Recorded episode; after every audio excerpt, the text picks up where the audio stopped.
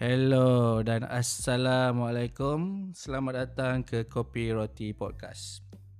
Okay, dah lama saya sebenarnya saya tak hasilkan podcast ni. But this time around saya nak share kepada you guys Satu teknik yang saya rasa sangat membantulah untuk orang lain. Teknik ni lebih kepada teknik belajar lah jika kalau anda tengah study ke you guys tengah study ataupun you guys tengah membaca buku you guys tengah exam eh untuk untuk student contohnya bila nak exam ni saya rasa teknik ni memang sesuai lah. Kebanyakan masa kita tak guna pun teknik ni. Most of the time teknik-teknik yang kita guna tu sebenarnya tak berkesan. Uh, teknik yang saya masukkan ni sebenarnya teknik yang kita panggil active recall ataupun Feynman technique. Feynman technique ni dia adalah fizisis lah yang terima Nobel Prize zaman 1930-an lama dah. Sebenarnya teknik ni adalah teknik yang memang proven effective but lot, uh, most of us didn't do it because sebenarnya sebab kita ni kena proactively doing it. Kebanyakan masa kita ni lebih kepada study secara pasif. Tapi sebenarnya study secara pasif ni lah yang kurang berkesannya and then bila kita dia orang buat study upon study upon study dia orang tengok memang sebenarnya in terms of uh, memory recall apa yang dia orang belajar tu memang orang panggil kurang berbanding dengan orang yang belajar dengan cara active recall. Active recall ni ataupun dengan nama lain Feynman technique. So apa yang dimaksudkan dengan Feynman technique ni? Sebenarnya kalau you guys fikir benda tu sebenarnya akan terfikir dalam uh, minda korang pun tapi korang tak terasa pun nak buat. Pada saya teknik ni adalah teknik yang paling berkesan and is much and is much more useful dalam banyak-banyak benda kehidupan seharian. Contohnya lah macam mana kita nak uh, guna active recall ni? Based on its name itself active recall bermakna kita try untuk recall apa yang kita belajar. So dengan cara mudahnya most of the time adalah you just ambil a piece of paper and then bila you ambil a piece of paper tu you letak satu topik. Apa yang you nak belajar? Contohnya you nak belajar pasal topik COVID-19 apabila you belajar pasal um, topik COVID-19 ni and then you cuba try apa yang you ingat pasal COVID-19 time bila dia berlaku uh, bilanya start vaksin tu and then apa yang bagusnya pasal vaksin?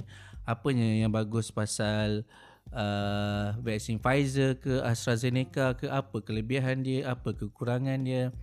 You just simply blurt it out je. You just tulis je apa yang you tahu apa yang you ingat apa yang ada dalam existing knowledge you. And try to make it very simple and easily to explain.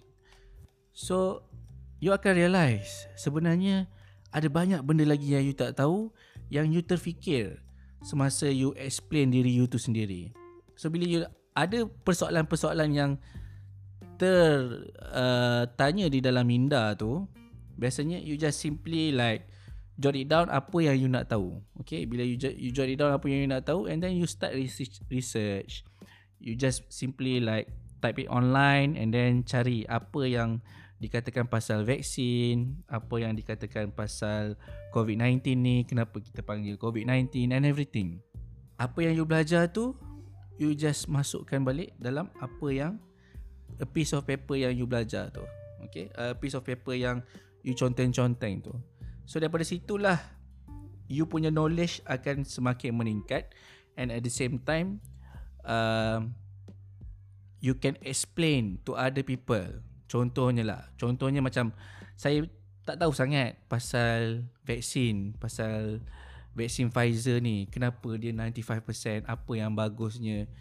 So Saya just tulis apa yang saya tahu And then saya buka Online Saya cari journal Kenapa vaksin ni uh, Berkesan and everything. So saya cari key point Key point yang penting And then Saya letakkan kepada Satu notes Yang supaya kita senang nak ingat And then mungkin you want to explain to other people ataupun you mungkin you buat podcast ke ataupun you buat uh, YouTube channel ke you nak cerita you nak explain apa yang you ajar tu and because of that what you have to do, you have to make it very simple.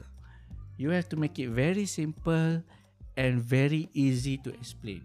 Terangkan kepada orang yang level knowledge dia uh, macam budak sekolah punya knowledge. Supaya budak sekolah even budak sekolah budak lima tahun pun faham apa yang dimaksudkan tu.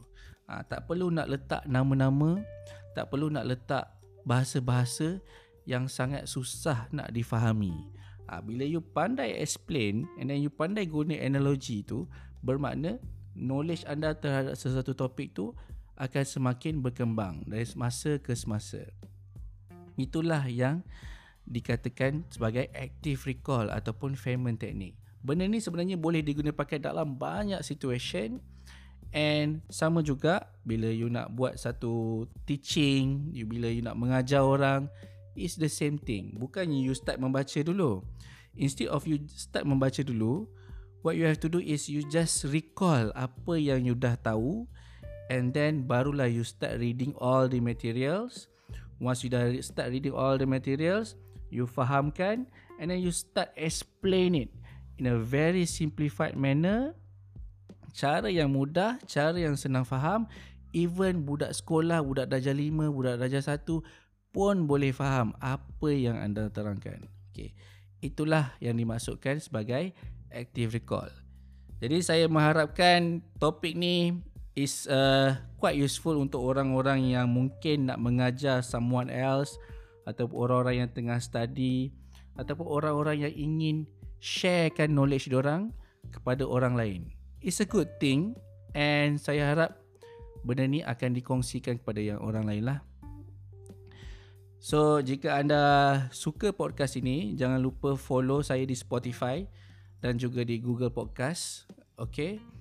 And jumpa anda lagi di uh, top di episod yang akan datang. Alright, that's all. See you in the next podcast.